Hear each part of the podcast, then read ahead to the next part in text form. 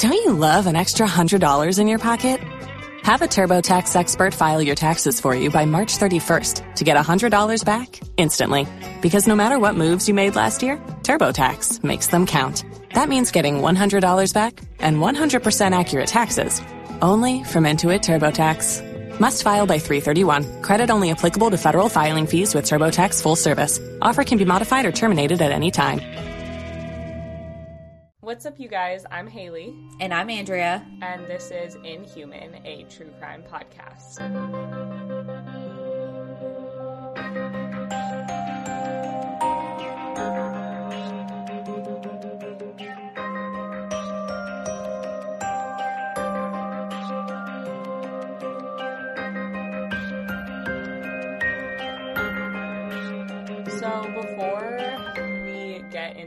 Today's episode, I have like three small pieces of like business I want to cover, non Get non get to the business. Yeah. yeah, non-related to this episode. Um so first, I want to give a quick update in the Gabby Petito case since it's still ongoing.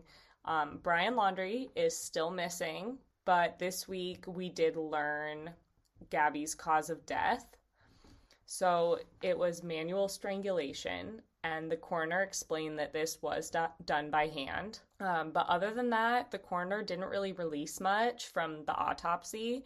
Um, but he did say that Gabby's body was outside for three to four weeks before she was found. So that's like right after their little incident. Yeah, that's literally Like maybe even, you know, that same week. yeah. Like that's that- so crazy. it really helps clarify the timeline. I think. Yeah. So, yeah, I think this is what a lot of people expected, but you know, now we know for sure. Honestly, it surprised me. I was thinking more along the lines of like blunt force trauma or something like that, you know? See, but that's what I thought at first when they first found her, but then as soon as they immediately, you know, pretty quickly determined homicide, that's when I was like, mm, I feel like it has to be something that is clearly homicide.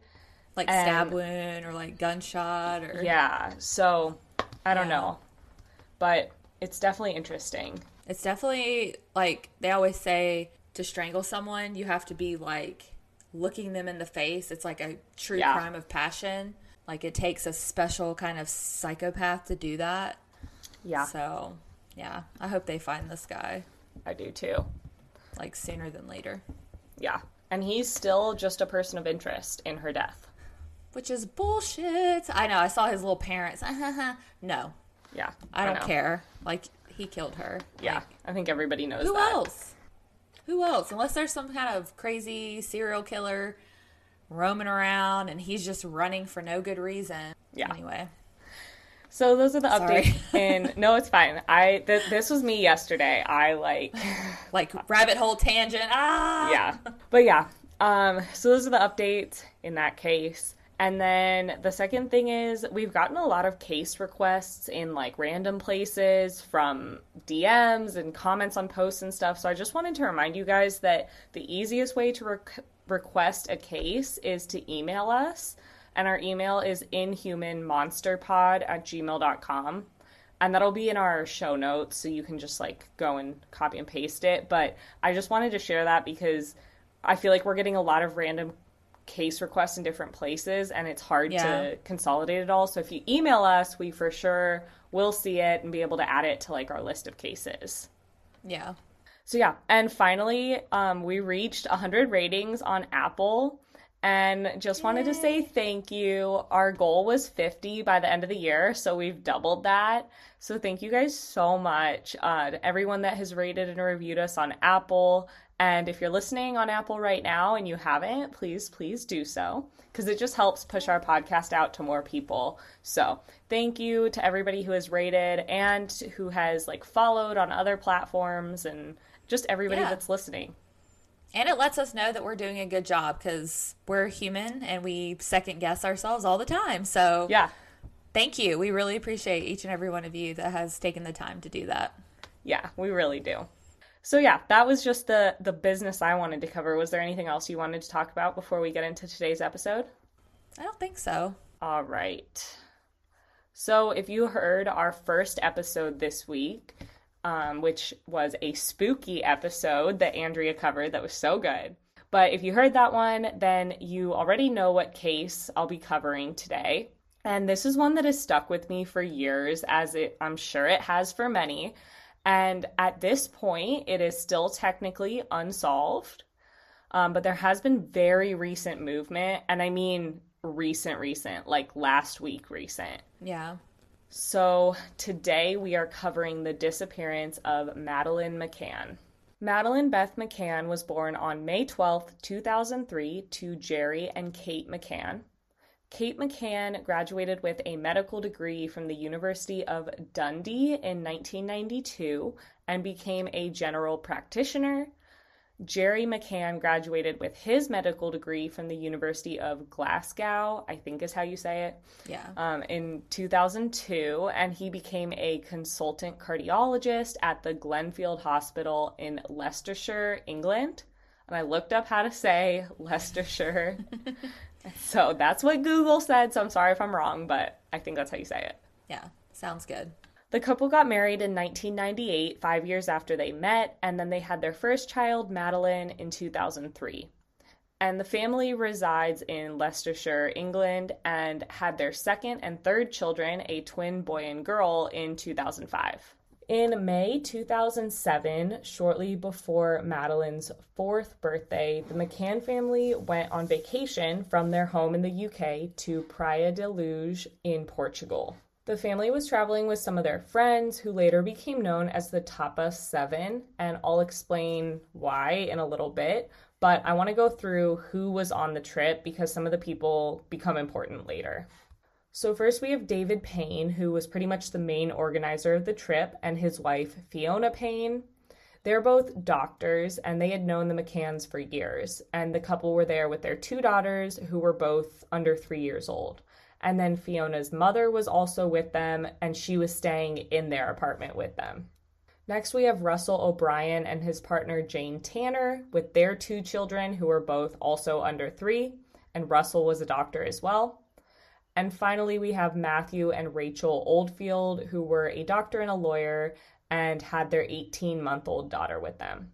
So these families were there along with the five members of the McCann family. So in all, there were nine adults and eight children. Wow. The couples were all staying at the Ocean Club Resort in Praia de Luz, and this was a resort that attracted many vacationing families because it had both childcare services and activities for adults. Praia de Luz was also known as Little Britain because a lot of British vacationers would travel there, and the town also had some you know british locals living there and it had a population of about 1000 people. I can't imagine going on vacation and just letting some strange person watch my kids. I don't know. I know. I mean when i was a kid i would like we would sometimes have a babysitter come to our room from the hotel and like watch us for the ah. night so i don't know i feel like I never went to any of the the kids clubs or anything, but Yeah. I definitely feel like people do that. I know Maybe people not so it. much anymore. Yeah. I remember I was like at the cruise I went on once, they had like a child care thing and it was like overnight and stuff. And I was thinking, I was like, Oh, but people do it. I mean, they definitely do Yeah. it. I was just like, wow. yeah, yeah. I don't No think I could do it judgment, overnight. yeah, I know. to each their Crazy. own, but yeah, that's right. but yeah. Exactly. So the whole group were staying in the apartments at the resort that were called the Waterside Village, which were kind of at the perimeter of the Ocean Club Resort. The McCanns were in apartment 5A, which was a two bedroom apartment at the end of the block. 5A was on the ground level and it was located at the corner of two roads. And I'm not even going to try to pronounce the two roads because they are like complicated Portuguese, but it was on the corner of two roads, and because of this, it was accessible from two different sides. The back patio of 5A overlooked the pool, tennis courts, and restaurant at the resort, but that back patio was also accessible from a public street. So there was like a little gate and some steps that led from the street to the balcony, and then the balcony had access to the inside of the apartment through a sliding glass door. Okay. And then the front of 5A was on the opposite side. So I know that this seems very detailed, but it is important. And just remember that the the apartment was accessible from public streets. It was basically on like the end of the block of the resort. So, as I mentioned, 5A was a two bedroom apartment. So the kids all slept in one room, which had one be- bed where Madeleine slept, and then an open space where they put the travel cots for the twins to sleep. The bed that Madeleine slept in was next to the bedroom door. So if you were to open the door but not go into the bedroom, you wouldn't be able to see her bed from just opening up the door. And then there was a single bed that was basically across from Madeleine's bed under the window, but no one was sleeping there. And then the window in the room is described to be about waist high, and it had curtains on the inside and then a metal shutter on the outside. The rest of the group were in other apartments next to the McCanns, so they were all at this resort, and every day the adults would drop the kids off at the kids club in the morning while they went and did varying water sports and other activities. And they would pick the kids up for lunch and then do some family activities, and then they would return the kids to the daycare in the late afternoon. In the evening, they would pick them up, put their kids to bed, and then they would head to the Tapas restaurant. And they did this every night, hence why they were called the Tapas Seven. And I know I said nine adults. Yeah, I was wondering that. yeah, so it is Kate and Gerry McCann plus the Tapas seven because this is something that the investigators named them as. So in the investigation, mm. they're look. It's like to refer to this group of friends. You know, friends of the McCanns. They called them the Tapas seven. Interesting. Okay. So this tapas restaurant was visible from the McCann's apartment, like back patio but I'll explain a little bit more about that visibility in a little bit. While at dinner, the adults would basically alternate getting up to go check on the kids every 20 or so minutes. And I just want to kind of like let you take that in. So they would leave their sleeping children, who were all three or younger, in their basically hotel rooms. They were apartments, but you know, basically a hotel room. And they would eat at a restaurant at the resort. Now, one couple, the Oldfields, did have a camera, like a monitor. They had an 18 month old, and so maybe just because she was younger, they had this like high tech camera. And so they were the only ones that could physically see and hear their babies at all times. The rest of them would basically rely on these checks that would happen like every 20 minutes or so to ensure that their kids were okay. And it also seemed like not every check was done fully on each kid. It seemed like for the most part, each check was done on that parent's children, and then they would kind of listen or briefly look in on the other kids. It doesn't seem like every single check was done on every single kid. Yeah. And so I I have a lot of like thoughts about this. I mean, obviously knowing what happens, I would never do this. I don't think I would ever leave my kids alone first no. of all. But but as three or younger, what if they like wake up choking or something? Yeah, you wouldn't hear them. Exactly, exactly what I was thinking because I was like, anything could happen. Never mind the fact of what happens. Like, yeah, they could find a knife or you know yeah choke on their spit or you know the younger one like the 18 month old could like breathe into her own pillow and suffocate you know just crazy stuff right yeah there's so much that could happen aside from a robber or some other fears that you might have, but just like the kids physically, their physical health, like I just feel like yeah. anything could happen. Like if they wake up and you're not there, like that's terrifying. Yeah, exactly. So, but that's what they chose to do. And to, I just want to note there was a nighttime babysitting service where you would take your kids to probably the daycare and they would watch them and then you could pick them up and bring them back to the room. But Madeleine's mom explained that they didn't want to disrupt the kids' sleeping habits by having to pick them, you know, wake them up, pick them up from the babysitting service and bring them back. So they chose not to use that. And that was their personal choice. But I just cannot fathom that. But, you know, to each their own. That's the choice that they made. And right. it is what it is. So the restaurant was 55 meters, which is 180 feet straight shot from the apartment block. but that's straight shot. So to actually walk there through the resort, it was about 82 meters or 295 feet. And I'm really bad with like directions and lengths and stuff. so that's about three football fields length, almost Yeah. three football Wow. fields length. So it wasn't just, you know, if you're in the other room or right next Yeah. door or on the patio outside.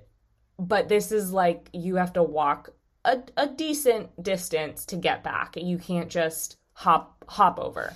And if you did see someone coming in or out of, I feel like you you wouldn't have enough time to get back Yeah. before they escape, and you're clueless. You know. or if there was a fire that started, oh yeah, exactly. you know, it just yeah.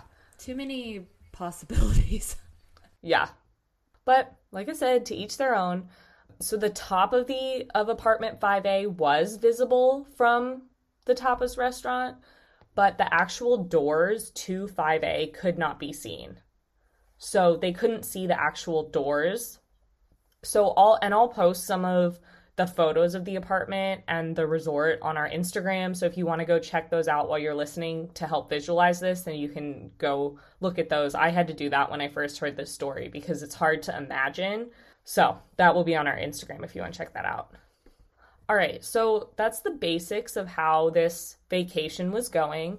So I'm now going to describe the day of May 3rd, 2007, from police statements from the McCanns and the Tapas 7, and just what was being reported to the police. On the morning of May 3rd, the McCanns took Madeleine and the twins to the daycare as they always did, dropping them off around 9:30 a.m. And then at 12:30, they picked them up for lunch, which they ate in their apartment. After lunch, they went to the resort's pool, and this is where the last photo of Madeleine was taken. She was wearing a peach top, white shorts, and a sun hat, and she was sitting with her dad and sister by the pool, and Kate was the one who took this photo. At around 3 p.m., they left the pool and took the kids back to the kids' club, and then around 5 p.m., Kate picked them up. The kids, no, I can't speak today. Kate picked them up and brought them back to the apartment. And this was while Gerry was playing tennis. This pickup and bedtime was kind of a bit earlier than normal, but according to Kate and Gerry, the kids were extra tired that night. So they bathed them, and then Gerry returned to playing tennis, and Kate was with the kids. And the families actually had been planning to have a little group play date with the kids before they all went to bed, but because the McCann children were so tired, Kate decided to not take Madeleine and the twins to the playdate and just kind of spend some time with them as they're winding down. So around 7 or 7:15, Kate put the kids to bed. Madeleine was wearing a short sleeve pink and white Eeyore pajama set, and she had her comfort toy Cuddle Cat and a pink blanket with her in her bed. Stop. I know. That is so sad.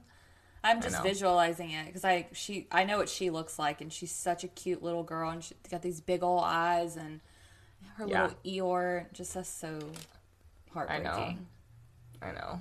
So after they put the kids to bed, Kate and Gerry got ready for dinner and they had a few drinks at the apartment before they headed to the tapas restaurant at around 8:30 8:35 p.m.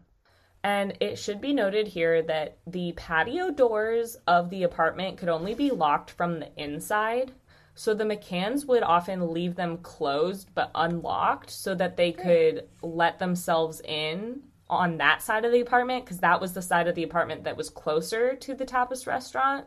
So you're you're leaving the patio doors that are on the back patio that can be accessed from a From public road. yeah, Yeah.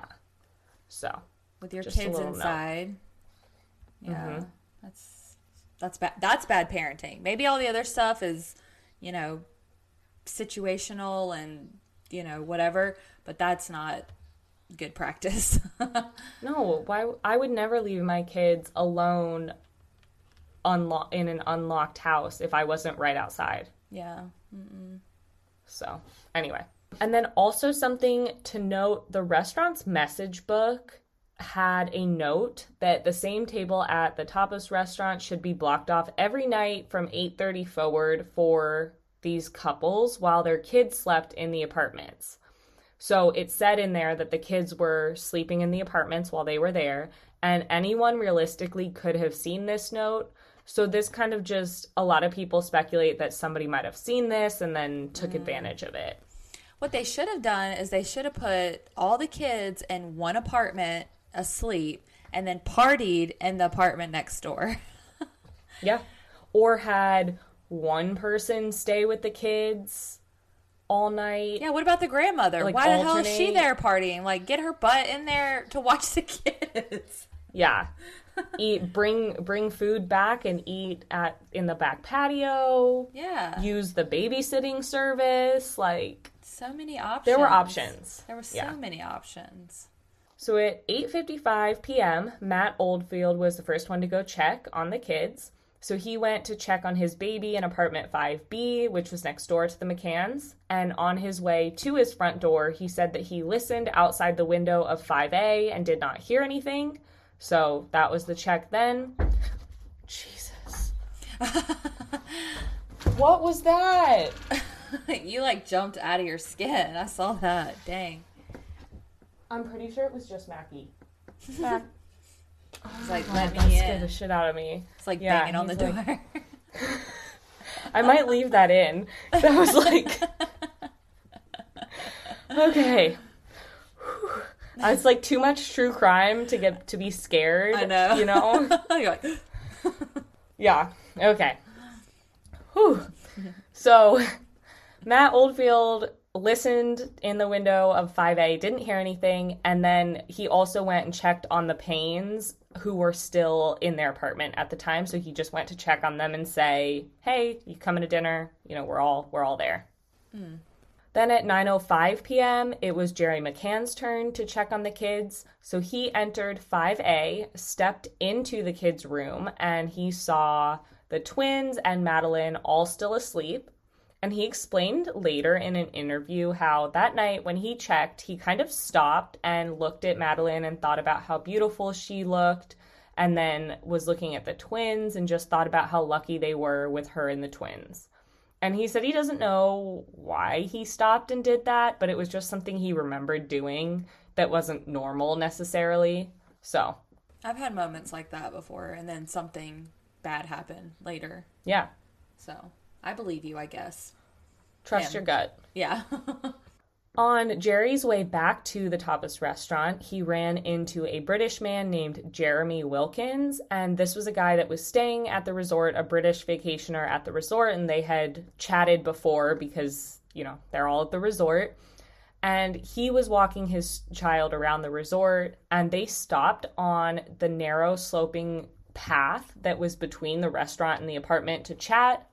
So the two talked for a few minutes, and while this was happening, Jane Tanner decided that she was going to go check on the kids. And she walked past Gerry and Jeremy, and she recalls walking past them, but neither Jeremy nor Gerry recalled seeing her, which just is odd because the road was pretty narrow. Like it wasn't a big road or anything, it was a pretty narrow area. And again, I'll have a photo of that on Instagram. But it just seems odd that Jeremy and Gerry, neither of them recalled seeing her. And Jeremy's like a third party. He's not even friends with them. He only knows them because they've all been staying at the same resort. So, just something to note. and why would she be checking on them so quickly after he checked on them? Like, if it's 20 to 30 minutes. Yeah, I don't know. like, yeah. It's kind of. Unless she felt the need to check on her kid. I don't know. yeah. So, what I'll describe next is referred to in the investigation as the Tanner sighting. Jane Tanner said that while she was walking to check on the kids, um, I don't know if this is before or after she saw Gerry and Jeremy on the path, but at some point, she saw a man carrying a child in the direction away from the bedroom window of apartment 5A.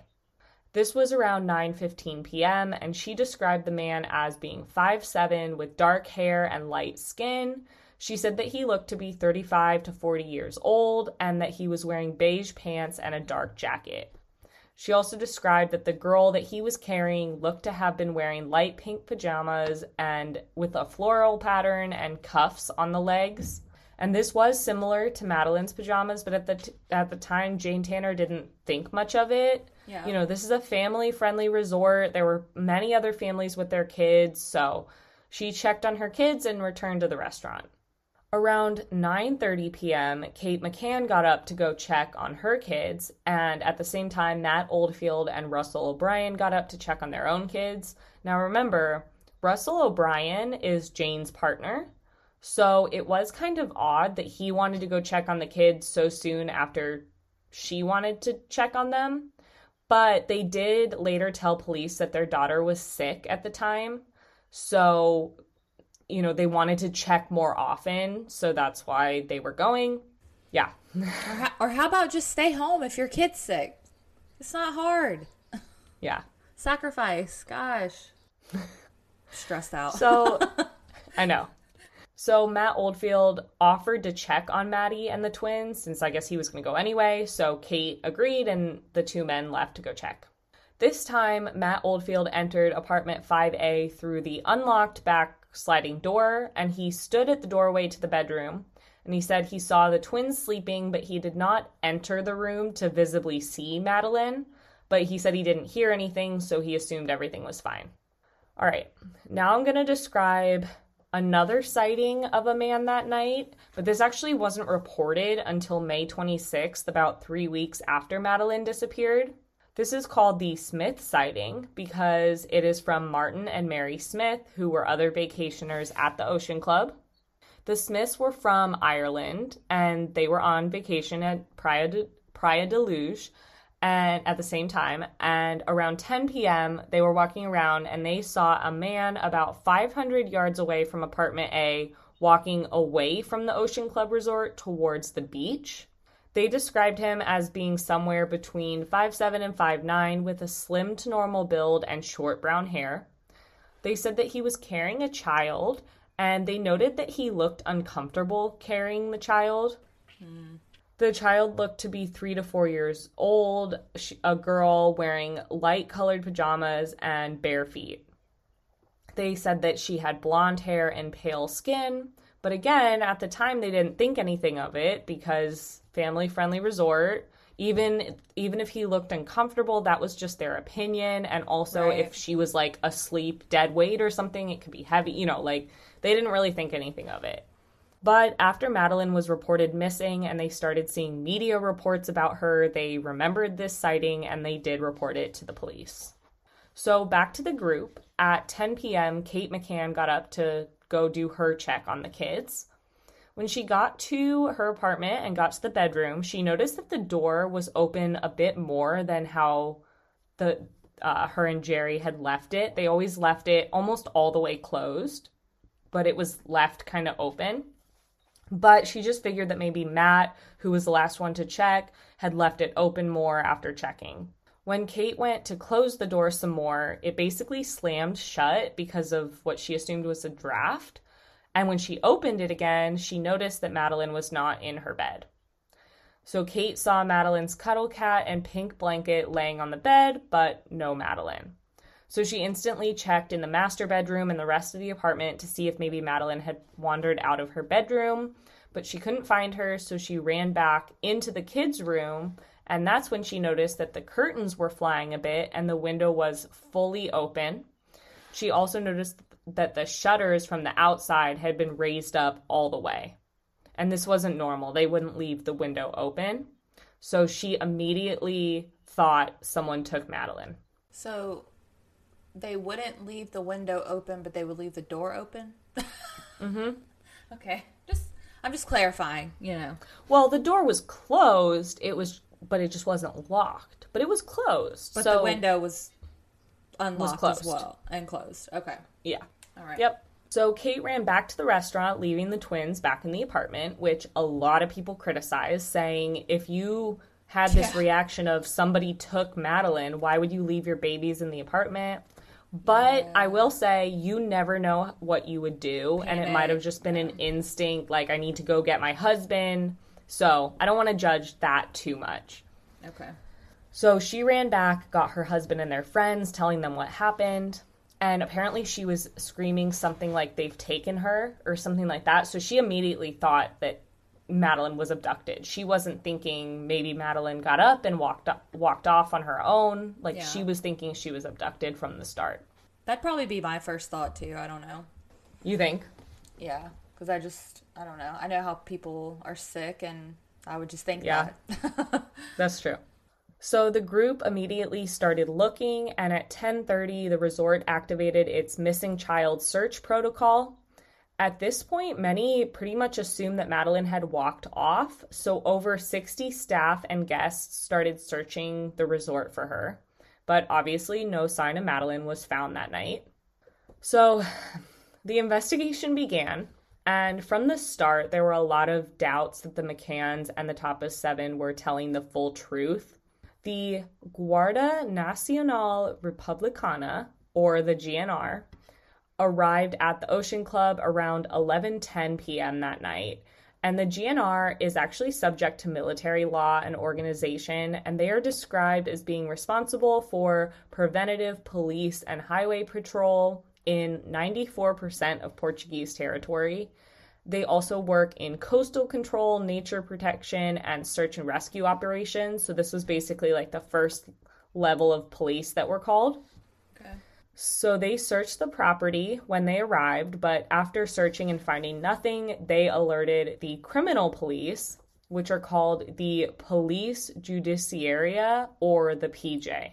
The PJ arrived sometime between midnight and 1 a.m. There's varying reports, but at 2 a.m., two patrol police dogs were brought to the resort, and then at 8 a.m. the next morning, four more, more search and rescue dogs were brought in.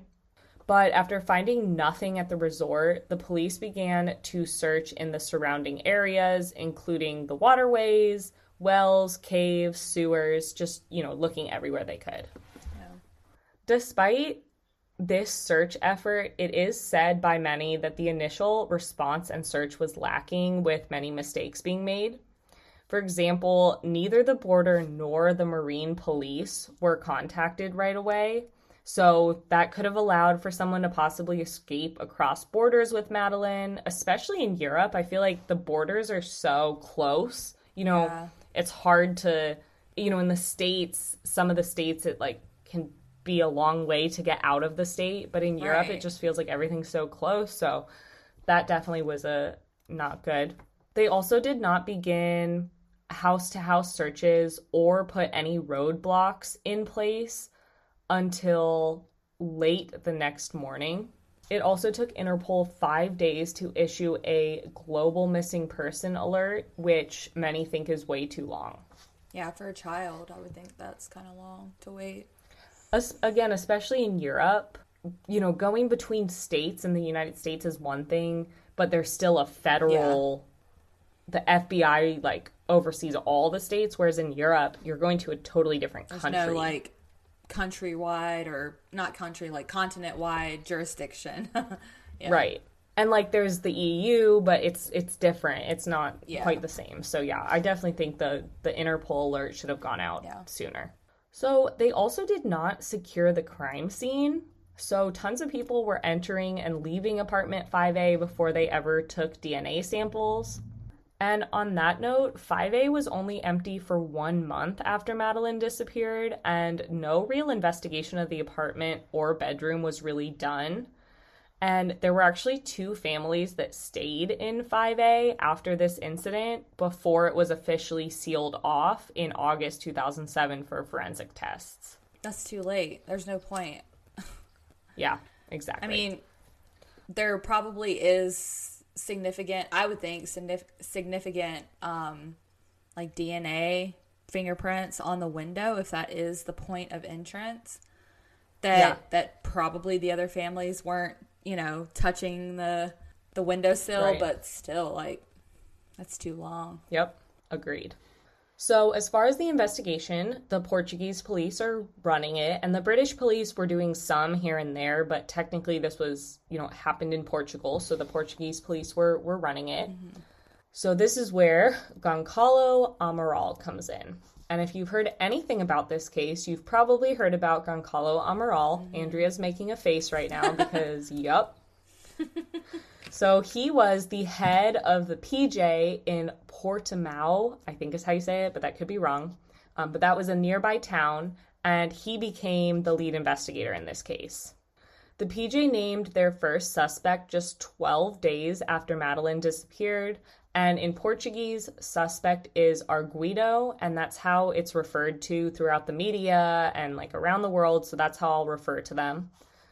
So the first arguido was a man named Robert Murat. And Murat was originally from Hammersmith, West London, but he was recently living in his mother's house in Praia da Luz. And this house was located about 150 yards from apartment 5A. When the case broke, Murat offered to help the PJ as an interpreter since he spoke both English and Portuguese. And he later reported that he wanted to help because he had a daughter back in England that was around the same age as Madeleine. So he was wanting to help out with the investigation to help find her. So he was helping police, but a journalist from the Sunday Mirror, which is a British newspaper, reported to police that Murat had been acting odd surrounding the case. Mm. And I found differing reports of exactly what was said. And I'm not 100% sure that this was the only thing that led them to name him as a suspect, but it definitely to me doesn't seem like they had a ton of evidence right off the bat to like name him, right. but there might have been something I'm missing there. But with that, the PJ named him an Arguido.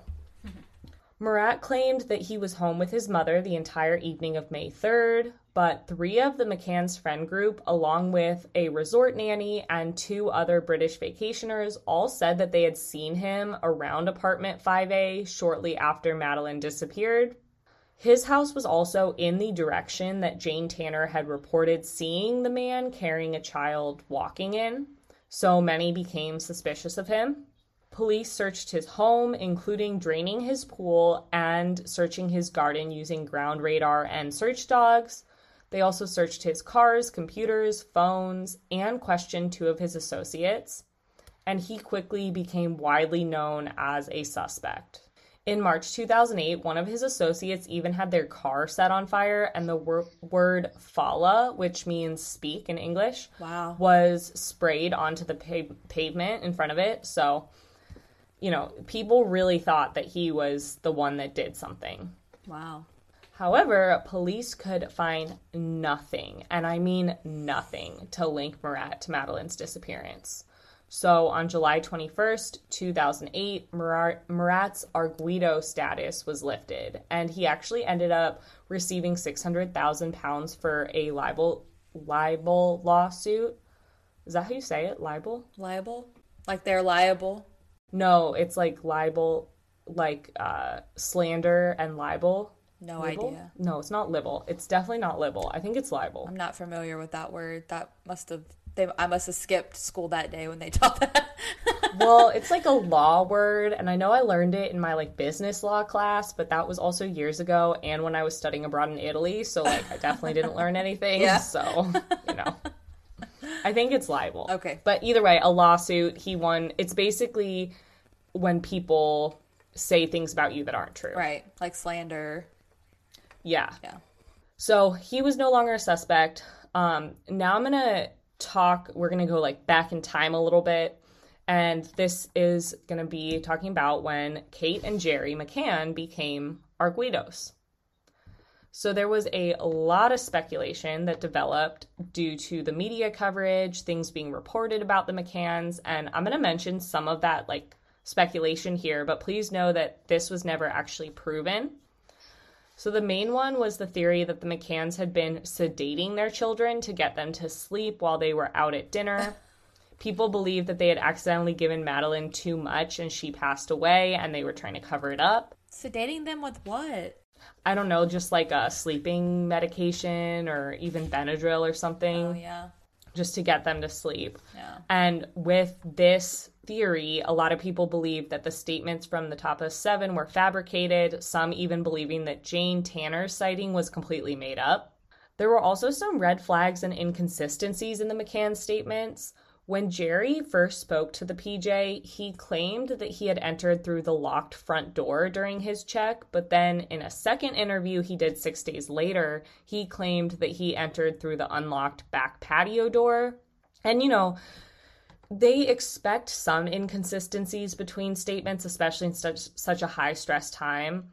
But that is such a big one, I feel like. To not remember what door you went into. Unless he was Yeah. like wasted or something, like you should be able to Right. remember what door Yeah, you went in. that's my thought too. yeah. The next issue was about the metal shutter that was on the outside of the bedroom window. Kate claimed that the window and shutter were both closed when they put the kids to bed, but they were both open when she discovered Madeleine missing. Gerry said that after they discovered Madeleine missing, he went to look at the shutter and he said that he discovered it could only be raised up from the outside, not the inside. But the PJ claimed that it could only be raised from the inside and said that if you were to raise it from the outside, it, you had to use force and there was no sign of forced entry. Hmm. So just some inconsistencies that made people suspicious. Right. In July 2007, two British search dogs went to apartment 5A. Keela was a CSI dog trained to alert to human blood and or human blood scent, and Eddie was a cadaver dog trained to alert to the scent of human remains. So they searched the apartment. They also searched a nearby wasteland and the beach, but that only or ugh, I cannot speak they only alerted in the apartment. Both of them? Both both yeah. Okay. So both dogs alerted behind the sofa in the living room and oh. Eddie, the cadaver dog, alerted near the wardrobe in the main bedroom. Oh. So after these alerts, the PJ sealed off and searched the apartment on August 2nd. So before this, not only had people gone in and out, you know, right after Madeleine disappeared, but people had actually stayed there. Other families had actually stayed there. Wow. So when they sealed it off again, they searched it and the dogs actually returned. And the only alert came from Eddie in the second search. Eddie was the cadaver dog, and he alerted to Cuddle Cat, who was laying in the living room. No. He also alerted to a box of clothes that was taken that belonged to the McCanns. So people were speculating that, you know, the, there was something on the clothes. And I didn't write this down, but I did hear in a couple places that somebody close to the McCann's attorney or something said that they're saying that maybe the the uh, human remains scent on Kate's clothing could be because she's a doctor, but she's a general practitioner. She's not like a, even a surgeon. Yeah. So, yeah. Reaching there a little. Yeah. The McCanns, um, who were staying in Portugal during all of this, ended up renting a car three weeks after Madeleine disappeared. On August 6th, Keela and Eddie were both taken to search among 10 different cars, which included both the McCann's rental car and Robert Murat's car, because at this time Murat was still a suspect. So, in this search, Eddie, the cadaver dog, alerted to the McCann's car outside of the driver's side door. And then Keela alerted to the trunk of the car on the passenger side, and then also alerted to the little map compartment in the driver's door. And there was a key ring in there, so they took the key ring out and put it somewhere else, and she also alerted to the key ring when it was placed elsewhere. But they didn't rent this car until three weeks after she went missing. Correct. Hmm. Either there's a lot of killing going on in Portugal, or yeah, that's interesting. Okay. Yeah. So all of the inconsistencies in the statements and then these findings from the canine searches led the PJ to believe that Madeleine was not abducted. So they now believe that she had died inside of 5A, possibly due to an accident. So on September 7th, 2007, the McCanns were officially given Arguido status. Wow. A British crime lab called the Forensic Science Service in Birmingham received the DNA samples from where the dogs had alerted. The sample from the car truck came back as matching 15 of 19 of Madeleine's DNA components, but they said that this result was basically too complex to say definitively that it was a match. And they also said that the sample had at least three contributors that could have given made it a match. So they basically said like this could be a match or it just could be a chance match. Like it's it's not definitive at all. Wow. And remember, like you just said, this vehicle was not rented until three weeks after Madeleine disappeared, over three weeks after she disappeared. So if the dogs were correct to alerting to human remains and or blood, and if that was related to the McCanns, it would mean that they some point moved Madeleine's body. Yeah. So it just leads to a lot of questions, definitely suspicious, but yeah. Circumstantial though. Yeah. Yes.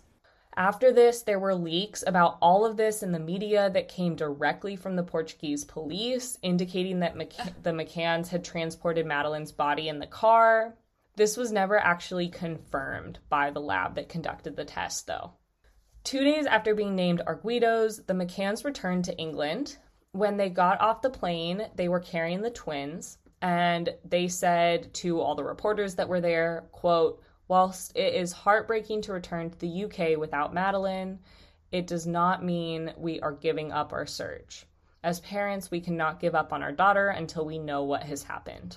So their return was broadcasted across, probably across the world, honestly. Right. And Gerry got off the plane carrying his son in his arms. And when Martin Smith saw this on TV, it smart, sparked something in his memory. So if you remember, Martin and Mary Smith saw a man carrying a child toward the beach at 10 p.m. And when Martin saw Gerry McCann carrying his son, he was like, That's the same man I saw carrying a child that night. So he actually went and reported this to the Leicestershire police, but it was later debunked because multiple witnesses placed Gerry McCann at the Tapas restaurant at 10 p.m. So, unfortunately, that didn't confirm anything. Okay, and this is uh, one thing that's related to the drug slash sedative theory, and I'm not really sure where to add this in, so I'm just to add it in here because it kind of makes sense with the timeline. On September 24th, 2007, after the McCanns were named suspects, a British security company in the UK called Control Risks actually took samples of the twins' hair to test for any drugs. And this was actually upon the family's request because Kate mentioned that she was concerned that the abductors may have given them sedatives. And she especially thought this because the twins slept through all of the commotion in the apartment after Madeleine disappeared. So they took these samples and the test test came back with no trace of drugs. But remember, this was over 4 months after Madeleine disappeared. And it has been reported that hair testing can be really far out, Yeah. but there's never been or I couldn't find anything proven that it for sure would show up this far out. And I was gonna say, not. I don't think all drugs will show up in your hair. exactly. So if it was like Benadryl or what other sedatives, I don't even know that you would give a kid like safely, quote unquote. Um, right.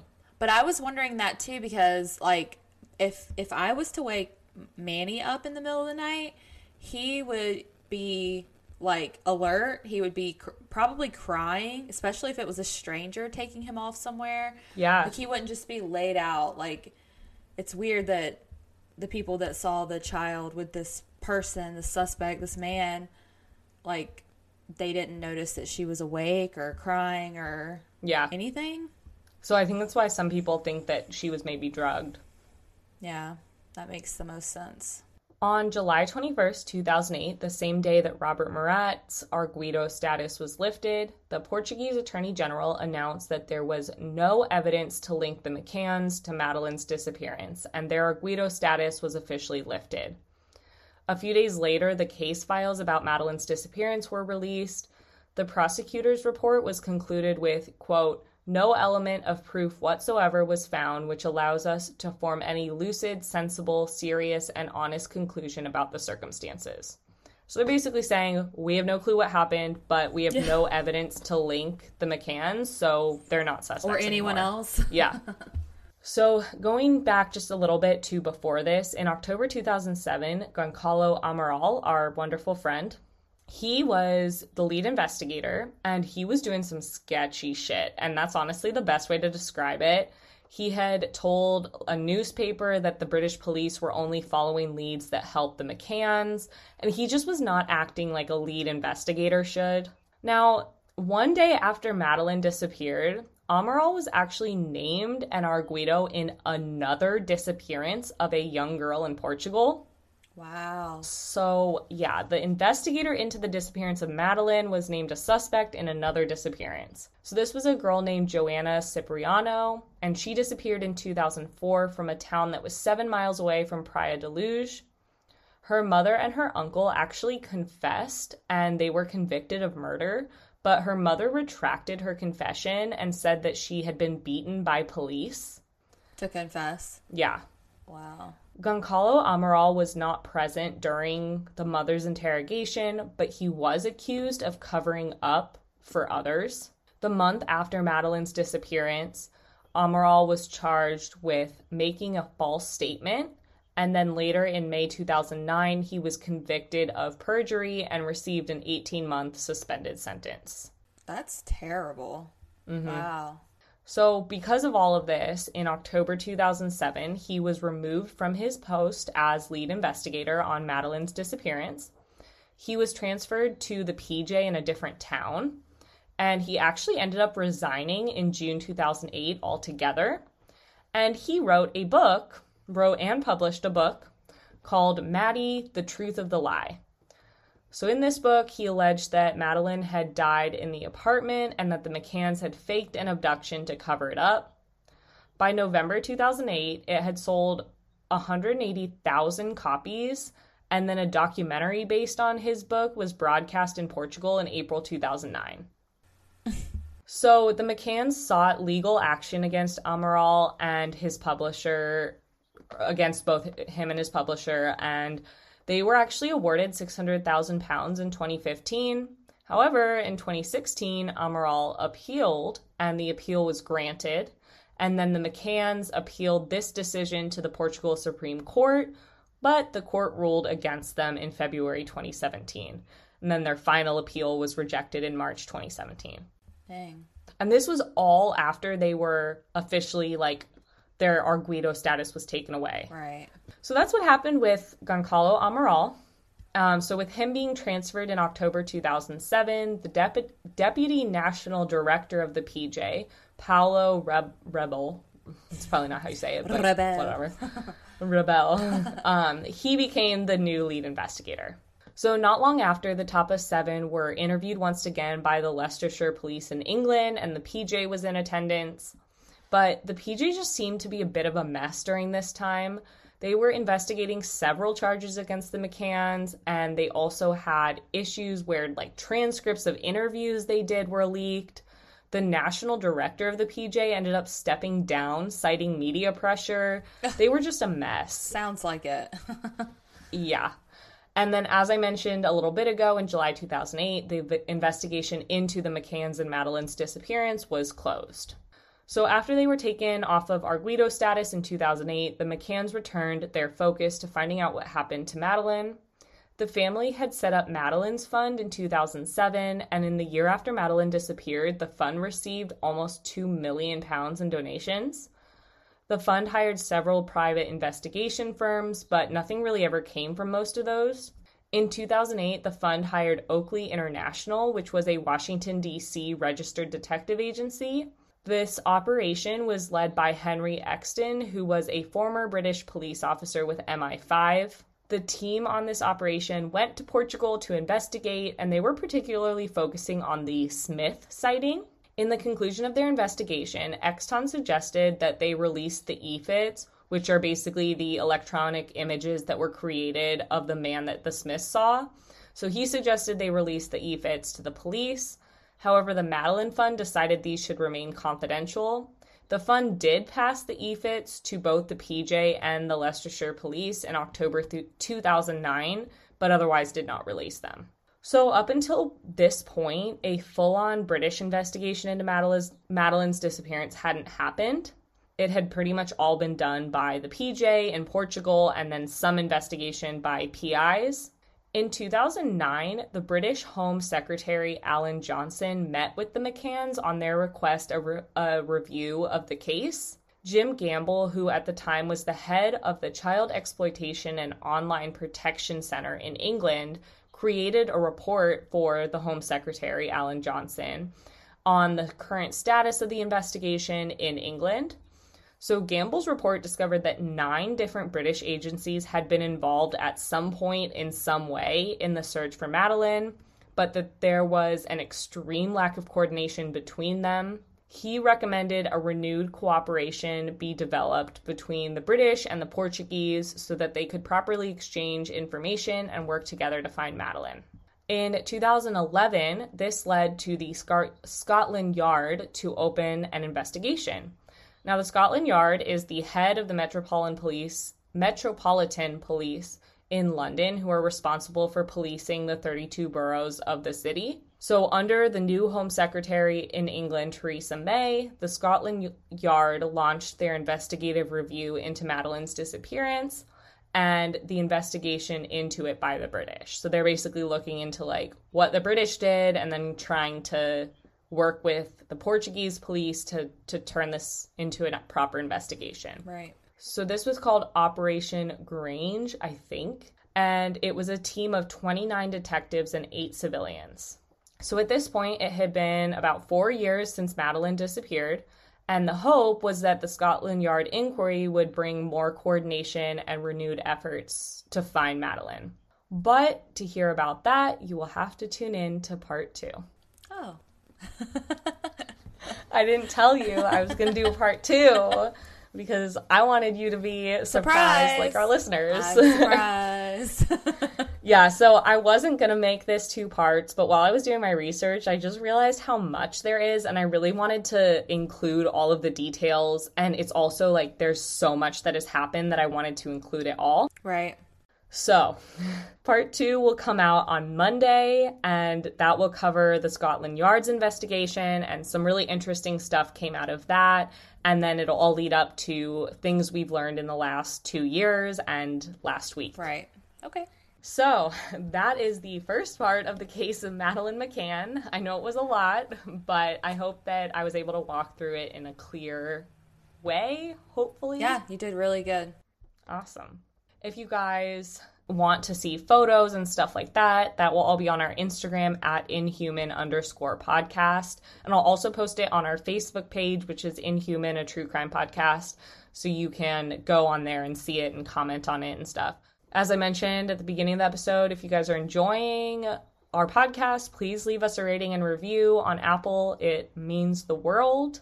And do you have anything else to say? Uh, no. Don't think so. All right. Well, thank you guys so much for listening, and we will see you on Monday with part two of the disappearance of Madeleine McCann.